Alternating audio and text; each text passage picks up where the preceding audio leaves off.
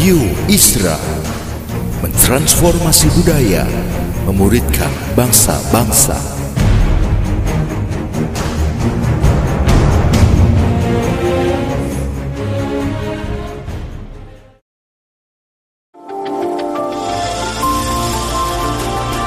Voice of Pradaim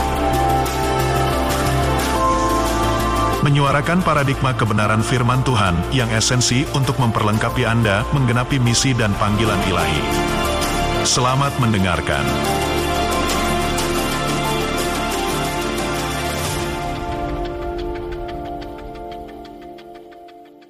Jadi saya beri tema Daniel 78 a visionary leader.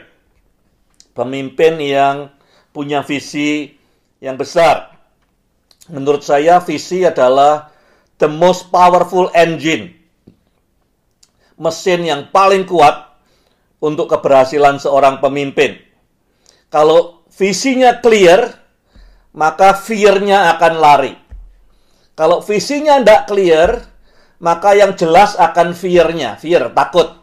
Karena setiap visi itu ada price tag-nya, ada harganya. Kalau visinya clear, maka fear-nya lari.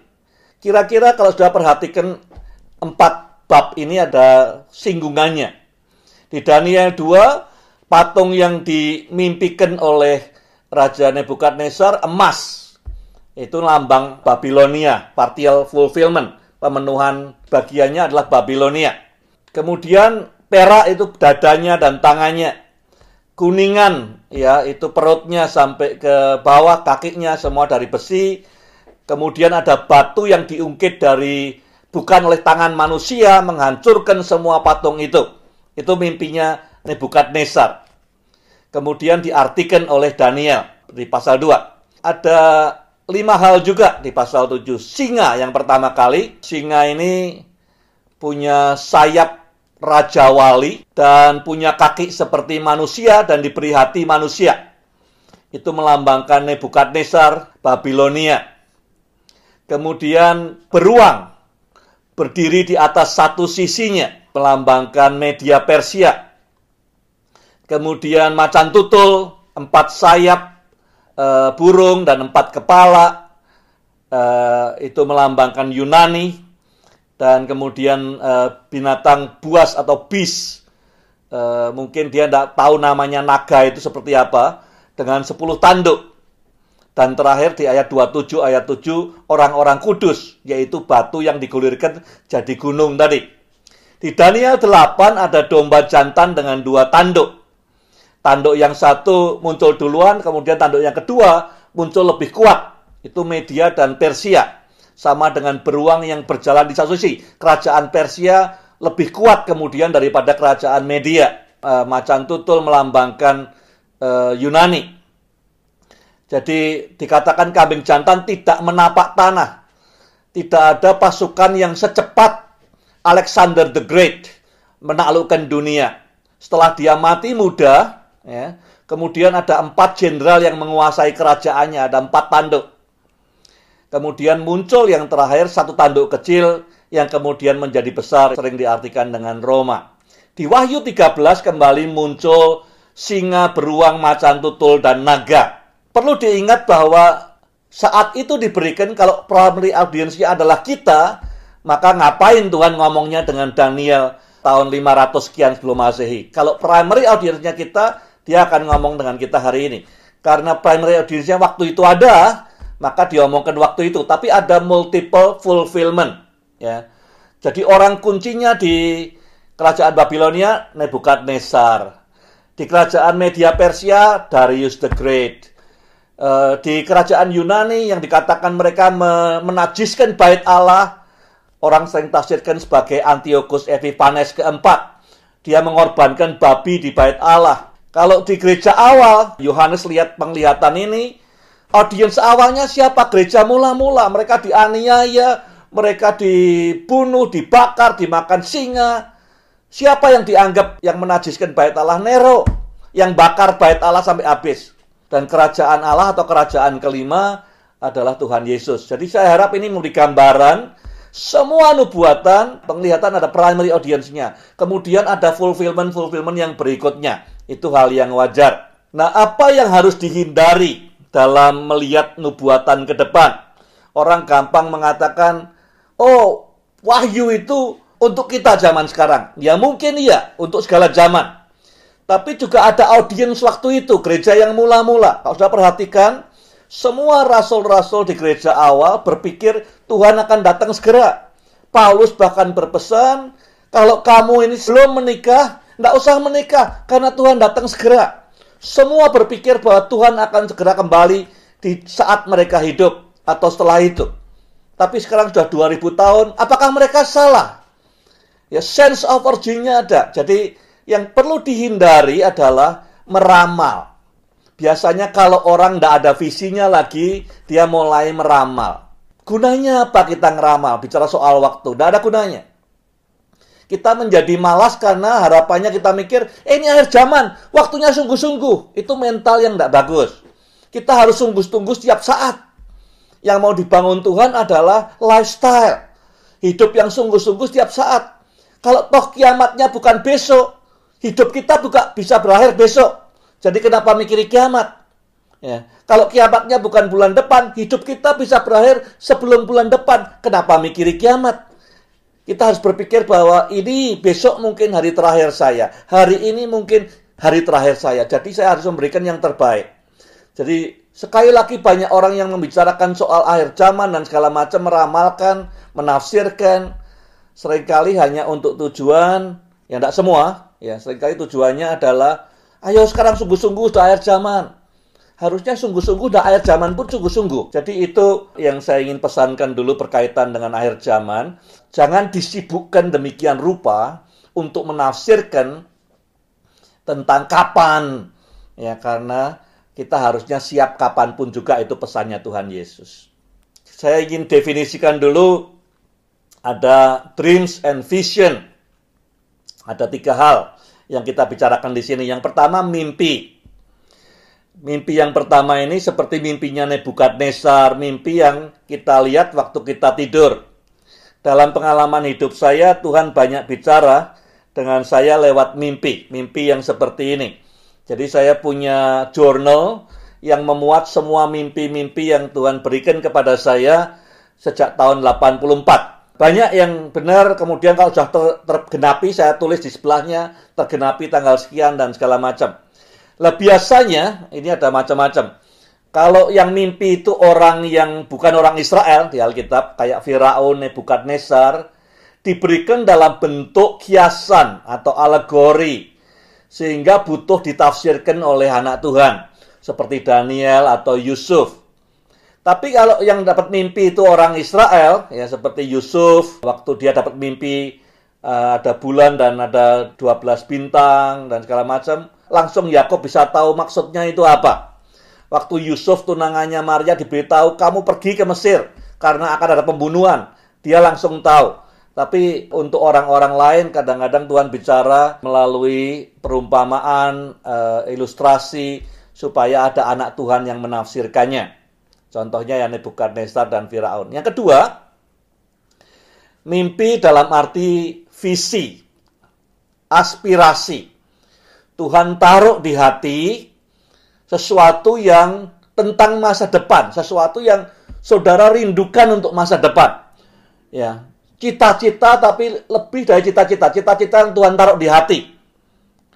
Entah itu lewat janji, entah itu lewat firman Tuhan, lewat apa pun juga, tapi itu masa depan yang saudara begitu ingin capai lewat hidupmu. Ya. Itu aspirasi. Nah, dalam organisasi sering kali ini yang mudah dijabarkan. Yang ketiga, visi dalam arti penglihatan akan masa depan. Ini seperti yang didapatkan Daniel dan Yohanes. Dia lihat penglihatan. Ya, seperti lihat film gitu, ya. Lihat penglihatan seperti lihat film dalam imajinasinya. Eh, apa akan apa yang terjadi di masa yang akan datang. Jadi ada tiga macam. Satu yang mimpi sungguhan, ya. Yang kedua itu mimpi dalam arti Tuhan bicara dalam hati lewat janji dan segala macam menjadi aspirasi.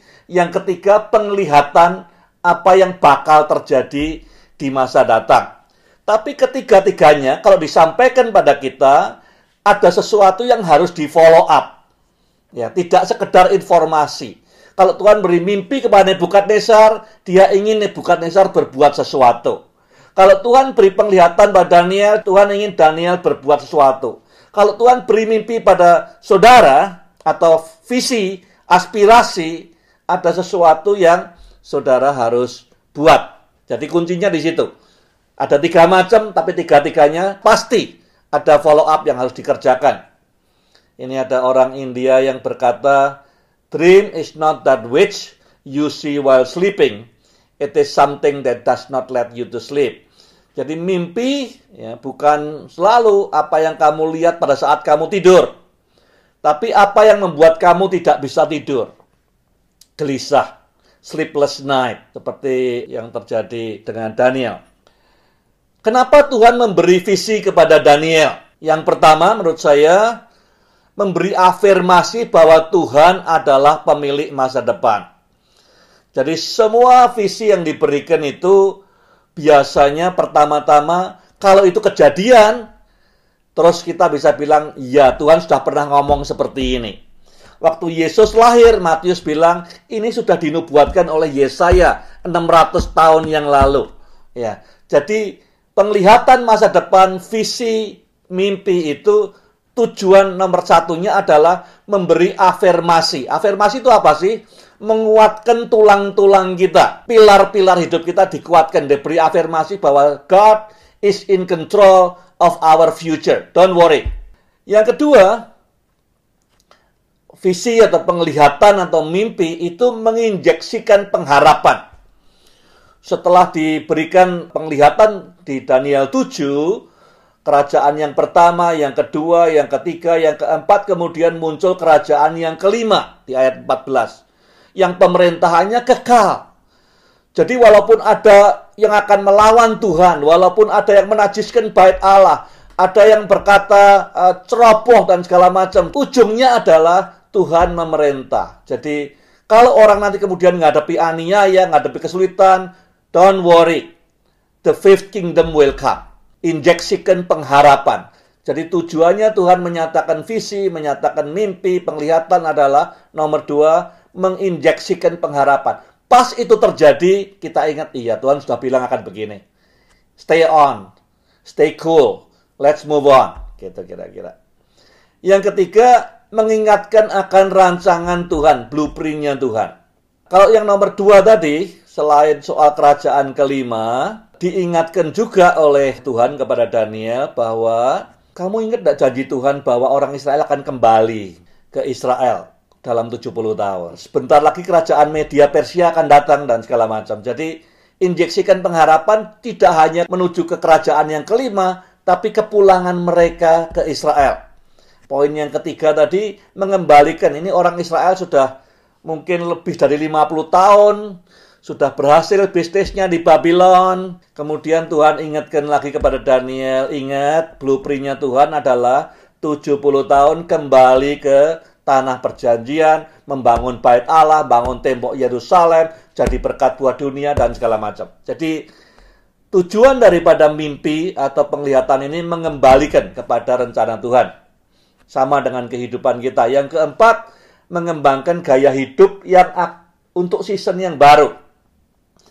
Di pasal 8 dijelaskan tidak usah pikir-pikir yang namanya domba jantan itu kerajaan media Persia, yang namanya kambing jantan itu kerajaan Yunani. Jadi kira-kira siap-siap dia tahu di nubuatnya Yesaya bahwa yang akan membawa pulang Israel itu Raja Cyrus. Pada waktu Daniel dapat penglihatan ini mungkin Cyrus umurnya 35 tahun. Belum jadi raja. Masih jadi mungkin kapten atau kolonel ya di Persia. Ini sudah 60 tahun, sebentar lagi akan ganti pemerintahan, budayanya media Persia berbeda. Jadi kita harus mencoba menyesuaikan lifestyle kita dengan zaman yang baru. Ya. Yang kelima, merencanakan dan menyusun prioritas dengan bijak. Belajar dari kesalahan Nebukadnezar. Jadi tujuannya Daniel dapat visi, dapat penglihatan adalah follow up-nya gimana? Susun prioritas dengan bijaksana, supaya proses transisinya akan berhasil. Dan yang terakhir membuat dia banyak berdoa karena hatinya troubled. Ya, dibuat alert. Ini orang Israel sudah merasa nyaman di Babylon, tidak mau pulang lagi kira-kira. Mereka tadinya tujuannya ingin kembali ke Yerusalem, membangun Yerusalem. Sekarang sudah kepengennya bangun konglomerasi di Babylon. Harus dikembalikan di align lagi. One message ada tiga audience. Beritanya sama Daniel pasal 2. Audiensnya pertama adalah Nebukadnezar dan Daniel. Beritanya apa? Be prepared. Karena tidak ada kekaisaran yang sehebat zamannya Nebukadnezar. Kalau kamu ingin membuat dampak, legacy, impact, lasting, ini waktunya. Zamannya Nebukadnezar. Jadi Nebukadnezar menerima mimpi ini terus dia bangun Babylon, bangun Susan. Sedemikian hebat, dikatakan lebih daripada Renaissance di Eropa. Art culture, taman gantung, istananya, pintu gerbang Isyar, itu luar biasa. Jadi Nebukadnezar fokus bagaimana menjadikan masa pemerintahannya betul-betul supaya diingat orang selama-lamanya. Buat Daniel apa? Ya. Daniel begitu dia memahami arti mimpinya Nebukadnezar, dia merasa kalau dulu skop pelayananku cuma orang Yahudi, sekarang seluruh dunia. Karena dunia takluk di bawah Nebukadnezar. Kita sudah belajar itu di bab-bab yang lalu. Daniel pasal 7 Beritanya apa? Audiensnya Daniel sendiri. Be prepare for transition.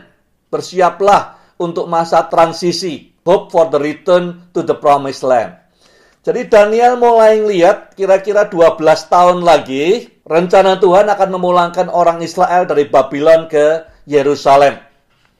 Jadi message-nya diberikan pas pemerintahan Belshazzar diberi waktu 12 sampai 14 tahun untuk menyiapkan orang Israel mereka yang sudah nyaman selama ini mulai didisrupt lagi, ya, di-challenge lagi. Mereka yang sudah visinya berbeda dikembalikan lagi dan segala macam. Anak-anak yang nggak bisa bahasa Yahudi bikin les lagi supaya bisa bahasa Yahudi lagi dan segala macam. Daniel pasal 8, audiensnya bangsa Israel. Message-nya apa? Be prepared for the persecution. Tapi juga ada pengharapan dengan the fifth kingdom bab 8 audiensnya orang Israel akan ada aniaya dan itu aniayanya dalam pemahaman Daniel adalah untuk orang-orang Israel, orang Yahudi. Dan mereka betul mengalami aniaya di abad kedua dan abad pertama sebelum Masehi. Tapi ada pengharapan, kerajaan dari surga akan datang, kemudian menguasai secara kekal selama-lamanya. Jadi kita harus mengerti kalau membaca nubuatan, siapa audiens pertamanya, kira-kira message-nya apa. Without a vision, there is no leadership. Tidak ada visi, ya tidak ada kepemimpinan. Dalam sembilan tahun itu pemerintahan di Babylon sudah ganti tiga empat kali. Ya. Jadi setelah Nebukadnezar mati, yang ada apa? Chaos di Babylon. Decline. Ya, kekacauan dan penurunan wibawa kerajaan Babilonia. Sekarang siapa yang pemegang visinya? Dulunya Nebukadnezar. Sekarang Nebukadnezar sudah mati, tidak ada orang punya visi, yang ada chaos. Ya, Alkitab berkata, where there is no vision atau revelation, the people will be unrestrained. Ya, semua maunya sendiri. Atau dalam message, if the people cannot see what God is doing, they stumble over themselves. Bangsa yang tidak mendapat bimbingan dari Tuhan, itu bahasa Indonesia, menjadi bangsa yang kacau. Tapi harusnya katanya adalah visi. Kalau tidak ada visi, bangsa kacau. Ya. Jadi Tuhan cari orang sekarang pengemban visi berikutnya setelah Nebukadnezar siapa? Nah, kita belajar eh, Nebukadnezar meresponi visinya bagaimana. Nebukadnezar begitu dia memahami mimpinya, langsung dia invest banyak membangun ibu kotanya Babylon di Susa. Ya. Dia bangun kota itu secara culture, secara bangunan segala macam. Tapi dia gagal dalam hal membangun succession plan. Penerusnya tidak ada. Dia hebat setelah dia kacau balap. Dia gagal membangun family discipleship. Mantunya, anaknya saling bunuh, rebutan tahta, kacau balap. Dia gagal dalam empowerment generasi berikutnya. Jadi dia hanya mikir bagaimana membangun, memaksimalkan potensinya hanya selama masa dia hidup saja. Dan dia berhasil. Sampai hari ini orang berkata Babylon waktu itu, susah waktu itu, tidak ada taranya. Tapi dia gagal dalam succession plan, dia gagal dalam family discipleship, dia gagal dalam empowerment generasi muda. Dan ini yang dipelajari oleh Daniel. Karena sekarang Daniel yang mengemban visi itu. Sembilan tahun tanpa pemimpin, tanpa visi. Tuhan kemudian mempromosikan Daniel dari seorang penafsir mimpi menjadi pemimpi. Kenapa kok Tuhan berikan mimpi pada Daniel? Tuhan nyari dalam setiap zaman, dalam setiap organisasi, dalam setiap uh, masa Tuhan cari pemimpin. Pemimpin itu apa? Pengemban visi yang membawa orang-orang kepada tujuan yang Tuhan mau. Nebukadnezar pemimpin yang sangat visioner, tapi dia mati 9 tahun yang lalu. Tuhan nyari siapa yang bisa ngemban visi berikutnya. Dan Tuhan temukan Daniel. Ya. Jadi tadinya cuma menafsirkan mimpinya orang, sekarang dia sendiri menjadi pemimpi. Dia tidak perlu jadi raja. Jadi dia bisa memimpin tanpa posisi. In fact, leadership is not about position. Ya, kepemimpinan tidak harus berkaitan dengan posisi. Saudara bisa mempengaruhi ke mana pun juga kalau sudah punya visi. Ya. Saudara bisa berdampak ke mana pun kalau punya visi. Saudara punya posisi tapi tidak ada visi, tidak ada pengaruhnya sama sekali. Uh, yang berikutnya, penglihatan ini mempersiapkan Daniel untuk smooth landing. Bagaimana pergantian dari Babilonia ke Media dan Persia dan kemudian pulang ke Yerusalem. Ada 12-14 tahun persiapan itu. Dan Daniel belajar dari Nebukadnezar, itu yang dia kerjakan. Bagaimana fokus kepada generasi berikutnya, bagaimana family discipleship, bagaimana uh, apa succession plan dia kerjakan dengan baik sehingga nanti ada sekelompok orang di zamannya uh, Esra, Nehemia uh, yang akan pulang ke Yerusalem. Uh, old people dream dreams. Orang tua akan bermimpi. Daniel waktu itu umurnya sekitar 65-70 tahun. Kalau kita lihat di kisah Rasul 2.17, waktu Petrus khotbah pertama kali, turunnya roh kudus, dia bilang, dia ngutip Yoel pasal 2 ayat 28, In the last days, God says, I will pour out my spirit. Ya, aku akan mencurahkan rohku. Uh, anak-anak akan bernubuat, orang muda lihat visi, orang tua akan bermimpi. Kalau ada orang tua bermimpi, itu artinya waktunya sudah dekat. Waktunya apa? Waktunya bisa arti waktu pergantian musim sudah dekat. Karena kalau Tuhan menyatakan kepada saya, dia ingin Daniel bisa melihat, memfollow up dan melihat hasilnya. Jadi tinggal sebentar lagi akan terjadi. Ya, itu sebabnya di dalam kisah pasal 217 dikatakan ini tanda akhir zaman, the last days. Ya, the last day tidak harus uh, kita bisa menafsirkan sejak kisah Rasul pasal 2 sampai sekarang itu the last days, akhir zaman. Atau kita bisa mengatakan ada the last day dalam arti the last season, ada the last day of the last days nanti kemudian hari. When old people dream dreams, bila orang tua bermimpi, seasonnya, pergantian season sudah dekat. Ya. Nah, saya harap hari-hari ini lihat banyak orang-orang yang yang 70 tahun, 60 tahun, 80 tahun mulai bermimpi lagi. Ya, mungkin pergantian musim sudah dekat. We are on the verge of a new season. Di ujung, di ambang musim yang baru. Dan tanpa urgency, change will fail. Jadi kalau waktunya sudah singkat, urgency sangat dibutuhkan. Semua perubahan yang mau terjadi kalau tanpa urgensi, kalau Tuhan mau merubah mentalnya orang Israel supaya bisa kembali ke rencana Tuhan, dibutuhkan urgensi. Tandanya urgensi apa? Orang tua mulai bermimpi lagi. Waktunya sudah banyak. Kalau orang muda bermimpi, pemenuhannya masih lama lagi. Orang tua bermimpi, penggenapannya sebentar lagi dibutuhkan urgensi yang tinggi. Tujuannya apa sih? 7 dan 8 ini. Maksudnya Tuhan apa? Yang pertama adalah second wind of sail. Jadi orang Israel sudah 50 tahun, 60 tahun semangatnya sudah hilang ya. Sudah tidak kepingin pulang. Second wind of sail itu kalau sudah berlayar di laut, terus anginnya tidak ada, terapung-apung dengan perahu layar, tahu-tahu muncul di sore hari ada angin berembus yang membuat saudara bisa berlayar lagi. Itu kita sering umpamakan revival dengan second wind of sail. Ya, pada saat gereja mulai suam, mulai padam, mulai tidak ada semangatnya, kita butuh second wind of sail, butuh angin yang bertiup lagi supaya gereja hidup lagi. Jadi untuk orang Israel waktu itu di Babylon ini adalah second wind of sail. Ada injeksi passion, hope, energi. Yang kedua yang diharapkan Tuhan follow up-nya ada adalah invest di relationship. Sejak hari itu Daniel walaupun rajanya adalah Belshazzar, tapi dia bangun hubungan dengan Darius, dengan raja uh, dengan Kores yang belum jadi raja. Sehingga waktu itu waktu Kores uh, masuk ke Babylon tidak ada perlawanan karena sudah dipersiapkan semua oleh Daniel. Darius begitu masuk, sahabat terbaiknya siapa? Daniel. Relationship butuh investment. Dia melihat pemimpin berikutnya siapa, invest di sana. Kita harus bisa membaca pemimpin-pemimpin berikutnya. Anak-anak muda sekarang, build relationship, invest in their life. Karena mereka akan merintah kemudian hari. Build capacity of the people untuk contribute di season. Membangun kapasitas orang Israel memasuki musim yang baru. Jadi kalau kamu dulu di zaman Babylon kerjanya cuman uh, apa namanya uh, jemir sepatu atau apa sekarang ada kesempatan.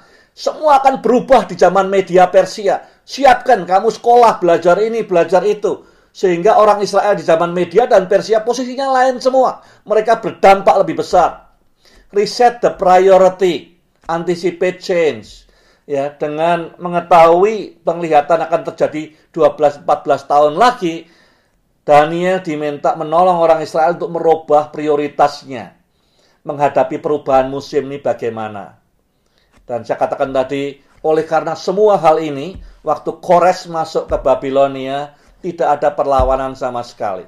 Pintu terbuka karena Daniel sudah mengerjakan homeworknya. 12 tahun dia siapkan hati orang di, di Susa, dia siapkan hati orang Israel, dia buka pendidikan dan segala macam.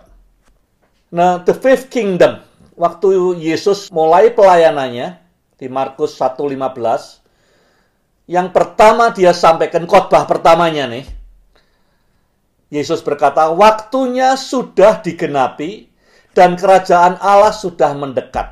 Bertobatlah dan percayalah." Dia bicara soal the fifth kingdom yang dinubuatkan dalam Daniel pasal 2, Daniel pasal 7.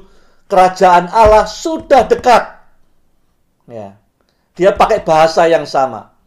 Di Matius 6:10, waktu ditanya, "Ajari kami berdoa," dia bilang, "Datanglah kerajaanmu." Pakai bahasa yang sama, bahwa inilah momennya. The fifth kingdom, kerajaan kelima itu akan digenapkan. Waktu Yesus sudah selesai semua tugasnya di atas bumi. Hari terakhir, Tuhan Yesus dengan dua, uh, 11 orang muridnya sedang makan. Kemudian selama 40 hari, kisah Rasul 1 ayat 3, Yesus berbicara tentang kerajaan Allah, kerajaan Allah, kerajaan Allah. Pada hari ke-40, murid-muridnya bertanya, Lord, will you at this time? Apakah engkau pada hari ini, saat ini, musim ini, akan memulihkan kerajaan Israel? Karena semua pemahamannya tetap sama, mereka punya pengharapan dari Daniel 2, Daniel 7, bahwa kerajaan surga, the fifth kingdom, akan ditegakkan. Buat mereka itu kerajaan Israel. Selama-lamanya Yesus jadi raja. Tapi jawaban Yesus di pasal 1 kisah Rasul ayat 6, dia bilang, It's not up to me, bukan bergantung kepadaku.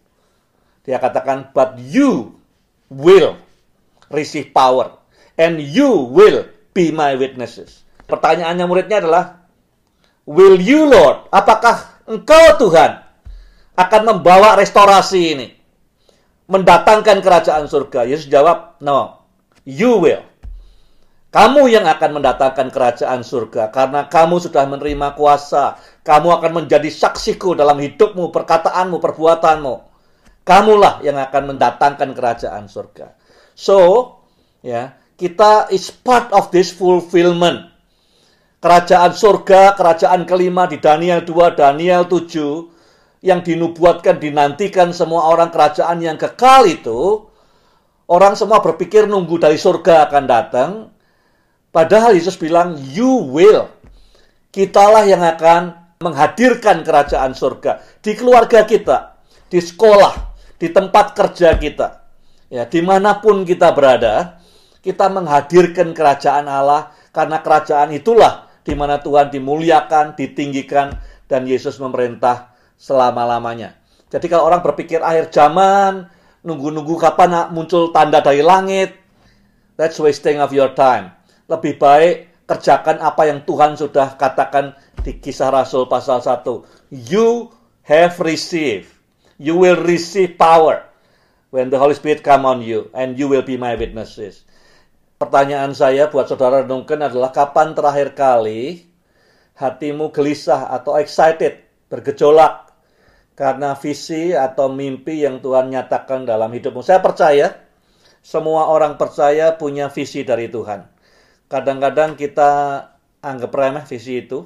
Visi itu bisa aja masa depan yang yang Tuhan janjikan bisa aja visi untuk keluargamu, untuk anakmu, untuk perusahaanmu, untuk kotamu, untuk pelayananmu, untuk gerejamu. Bagikan visi itu, diingat-ingat mimpi itu atau visi itu, cita-cita itu, aspirasi itu, dan bagaimana gejolak hatimu saat menerima itu pertama kali, saat engkau ingin sekali pertama kali. Apakah hatimu juga gelisah, bergejolak setiap kali engkau ingat akan visi atau mimpi ini? Ada tiga hal yang saya mau titipkan sebelum kita selesai. Saya pernah uh, menyampaikan beberapa waktu yang lalu tentang passion. Karena passion sangat penting untuk kepemimpinan. Orang ikut kita karena passion kita banyak kali orang berkata, dulu saya punya passion untuk orang miskin. Sekarang kok enggak lagi apa Tuhan sudah pindahkan saya. Dulu saya punya passion untuk keluarga-keluarga yang berantakan. Sekarang enggak lagi apa Tuhan ganti passion saya. Nah itu pertanyaan yang keliru menurut saya. Karena saudara dan saya sebagai pemimpin, kita bertanggung jawab untuk memelihara passion kita. Ya, passion kita harus di nurture, dikasih pupuk, supaya terus menyala-nyala. Passion hanya bisa diukur dari berapa besar kita rela berkorban untuk visi kita. Nah, tidak kalah pentingnya daripada passion adalah vision. Sama dengan passion, vision itu juga leaking. Kalau kita tidak nurture, kalau kita tidak memberi pupuk, lama-lama visi itu pudar. Itu sebabnya saya berikan pertanyaan refleksi seperti yang saya tanyakan hari ini. Pemimpin yang tidak ada visinya lagi itu tidak hanya buruk buat dirinya, dia buruk buat masyarakat. Karena dia masih pegang jabatan, tapi sesungguhnya tidak lagi mengarahkan. Kalau ada tiga hal, saudara perlu cek the pulse. Apakah visi saudara itu masih beroperasi atau tidak? Yang pertama tentu tanyakan apakah tiap kali sudah berbicara tentang visi ini, rohmu masih gelisah, berkobar-kobar, excited. Apakah kita kalau ingat bagaimana ini belum tercapai masih membuat kita tidak bisa tidur? Apakah ada excitementnya atau tidak? Nomor dua, apakah visi kita ini clear buat kita? Dulu mungkin clear, tapi sekarang tidak clear lagi. Kalau visi itu clear, biasanya fear-nya hilang dari pandangan kita.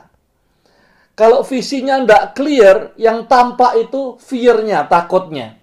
Takut bayar harganya, takut resikonya, dan segala macam. Visi dulunya clear, tidak clear kenapa? Satu, mungkin karena kita tidak memfollow up visi itu. Kita diberitahu Tuhan, tapi ya sudah tunggu, tunggu, tunda, tunda, tunda, tunda. Akibatnya lama-lama menjadi kabur visinya. Bagaimana kita bisa menolong gereja bertumbuh kalau kita tidak punya margin? Kalau kita sibuk demikian rupa, tidak punya margin, what make you think that you can have the church to grow? Ya. Kalau kita sibuk ngerjakan semua sendiri, tidak punya margin untuk berpikir, berdoa, ya tentu tidak bisa ngejar visi kita. Dan yang ketiga, kita lihat orang-orang yang mendengarkan kita. Kalau kita ngomong menginspirasi orang, yang bisa menginspirasi orang itu visi. Kalau kita ngomong orang tidak terinspirasi, visinya itu sudah mungkin tidak ada apinya lagi. Bentuknya masih ada, substansa sudah tidak ada lagi.